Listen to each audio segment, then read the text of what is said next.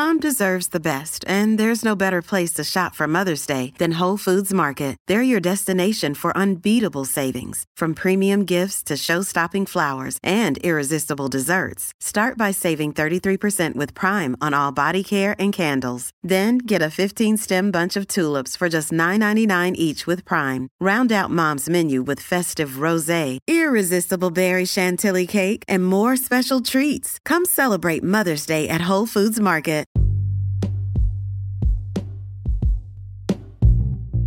Hey everybody, what's up? Welcome back to another episode of Everything Kratom, the podcast about anything and everything. Kratom. Great to have you with us on this Thursday morning. Hoping all's well with you out there today, as always. Today I wanted to talk about the elephant in the room, which actually is kind of funny because there's a type of kratom called elephant kratom, or at least I've heard of at least one type of kratom called elephant kratom, but there might be more. Um, I, I know for certain there's at least one. But anyway, I wasn't trying to make this joke to begin with, but even if I was, it's kind of been ruined by this explanation. Okay, so anyway, let's hop into it.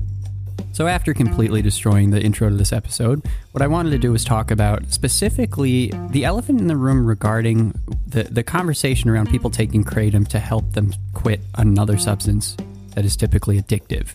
And this is something that we hear about a lot, right? Because let's face it, you know, a lot of people using kratom are using it in that way. Uh, full disclosure, I'm not advocating for that, and I don't, you know, I don't want people to think that it's a good idea to do that. And I'm no way in shape or form, you know, am condoning the use of kratom to do that. So there you have it. With that in mind, when people talk about this sort of thing, there's an elephant in the room. There's always like this argument over whether or not kratom is making people's lives worse when they're trying to get off of another substance and it's just getting them addicted to another substance, or if it's helping them get off of that first substance or set of substances. And I think that when this debate happens over how helpful kratom is in this situation, I often hear, well, more often than not, I'll hear at least one person say that kratom is worse than the substance they were taking before. You know, it made it terrible. The withdrawals were horrible. Um, it was worse than, or it was equal to, or it was just the same as, or it was similar to the substance I was taking beforehand. Um, or you'll hear another person saying it about their friend or their family or, you know, wh- whatever it may be. And I've always wondered what's going on there. And I kind of had this pointed out to me, the following point pointed out to me by a number of people within like a two week time span. It was actually pretty crazy. Everyone reached out to me like at the same time.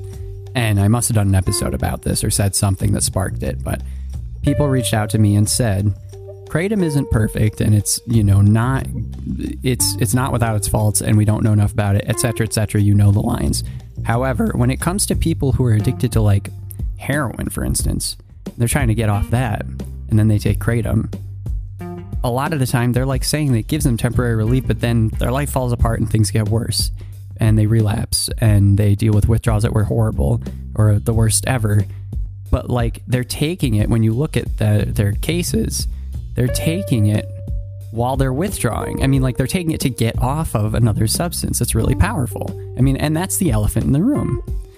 And it took me a while to actually finally hear that from from everyone and like understand that that's what's going on in a lot of cases. I, I'm kind of amazed that I didn't see this elephant for so long. So I'm totally pleading ignorant here, but it but it really does. Uh, it's a piece of the puzzle to me, at least. It fills a huge gap in my mind because I see this so often. I see a bunch of people standing up at these um, hearings, you know, when, when towns are trying to decide whether or not to ban kratom, and they're like saying that they were, for, you know, they were addicted to a certain substance, or they are, and that you know they tried kratom and it was like the worst thing that ever happened to them because the withdrawals ended up being horrific, and um, and and when you listen to their stories they're saying that they're withdrawing when they start taking it, or they're saying they stop taking the other substance and start taking this one, or they're taking it in conjunction. And it's like, okay, if you're taking in conjunction, I'm not even going to discuss that because, of course, that's going to be horrific. But like, even taking kratom when you're withdrawing from like heroin, for instance, it, that sounds to me like something that's going to be really difficult and you're introducing another component you're introducing another substance on top of this really bad time that you're going through or about to be going through and it's not going to necessarily do the trick. I mean, like, let's face it, that's part of the uh, the elephant in the room could be called the three elephants in the room. Like, there's many elephants, I think, but the big one I think is is that when people are already going to be withdrawing from another substance, and then they take kratom. I do not see that necessarily as a recipe for success, like at all. I mean, I know that there have been a lot of successful stories, believe me. Like, I know people have really gotten off of things that they've been addicted to for years through the use of kratom afterwards. So, like, I'm not taking those stories out of the equation whatsoever. But what I'm trying to do, I'm trying to imagine the the the fact that there's so many people who do say that you know they stand up at a hearing they testify kratom has ruined my life i was addicted to x substance or y substance um, i was told about kratom and i took it and then it was worse than anything ever before, why that might be the case. And I feel like the elephant in the room is well, it's because you're you're withdrawing.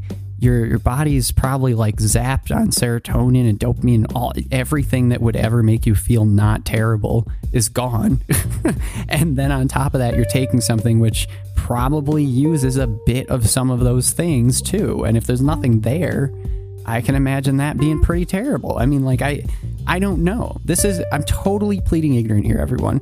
I've never even done heroin. I've never been through a withdrawal, but watching my brother go through multiple, multiple, multiple withdrawals over the course of 10 to 13, 10, 12, 13 years, I, I've seen it enough to understand roughly what's going on when it comes to someone withdrawing from like you know heroin, pain pills, opium, all that stuff. I mean, he was on a lot of different things at different times, but um, I got to see enough of it to understand how it can be intense. I don't know what it feels like, but I know what it looks like. So, anyway, all this in saying, when your body's that um, out of shape, let's just put it to be kind, and then you're taking a new thing called kratom, which is a very powerful plant and substance, and you know it's it requires a lot of you too. You know, um, might not be as dangerous for sure, but it's like it does require something from you to to to do its trick. Um, I can imagine that being pretty a pretty tough toll on one's body.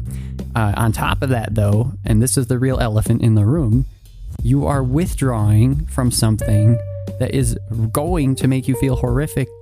And then on top of that, you're taking something new and you don't know how it's going to make you feel. I mean, plenty of people take kratom once and they're like, that made me feel terrible and, and it made me sick and it made me feel awful and I'm never going to do it again, including my best friend. That's how he felt. And so uh, there are people like that out there too. You got, so I don't know. I think, I think there's totally validity in the point that kratom has helped many, many, many, many people get off of substances that they were addicted to. There's plenty of validity to show that taking that people who took kratom when they were trying to get off of substances ended up having, you know, a worse time withdrawing than ever before. And I think that that those two things contradict each other because people are contradictory and people experience things differently and it is what it is. And on top of that, we don't know enough about kratom. At the end of the day, the elephant in the room is the addiction. There are too many factors that go into a person in and of themselves. Add on to that addiction, and it's like there's just way too much to consider. You can't you can't group together kratom and addiction and use that as the reason to make kratom illegal because someone had withdrawals from it. Or and like it, they were addicted to it when they were addicted to a bunch of other substances or just one other substance just beforehand you know? Like that there's there's got that that's kind of an elephant in the room to me. I don't know. Like it's not something it's don't dismiss what they're saying but like there's there's something there right i mean that's kind of an elephant that's kind of an elephant to me and and also there's so many factors when it comes to someone who's addicted i mean people are complex in and of themselves like i've said when you have addiction added on the equation, it's like, okay, they probably haven't been eating well. So they're probably low in a lot of things that they need. If they were just in prison, they've been working out most likely for a long time and they've been maybe clean if their prisons actually a good, you know, does a good job at keeping substances out, which is pretty difficult anyway. Um, so maybe they've been clean for a couple years and working out a lot and they're in good shape. Um, and then they relapse. So maybe they'll handle it better. Um, when's the last time they had methadone or Suboxone? And if they missed a dose, you know why? And if they it, like, there's just so many things that that would happen with my brother that um, that that I could imagine factoring into it all. So anyway, all this and saying, I think the elephant in the room is addiction when it comes to discussing how kratom is affecting people who who, who have addiction, and um, and it's it's just not it's not something that can be used as the sole argument for getting rid of a substance, uh, in my opinion. Uh, I'm sorry that was long winded. I'm kind of like rambling today. It's coming up to the time where it's almost my brother's birthday. He's been gone for two years now, amazingly. And it kind of makes me not think so straight. Weird how that happens. March 15th, Ides of March. That's his birthday. So, everybody give a shout out to Nathan. All right, everybody. We'll be back tomorrow. Thanks so much for listening. Sorry for the heaviness. I know it was a bit of a heavier episode. We'll be back tomorrow as always. All right, take care. Talk to you then. Bye bye.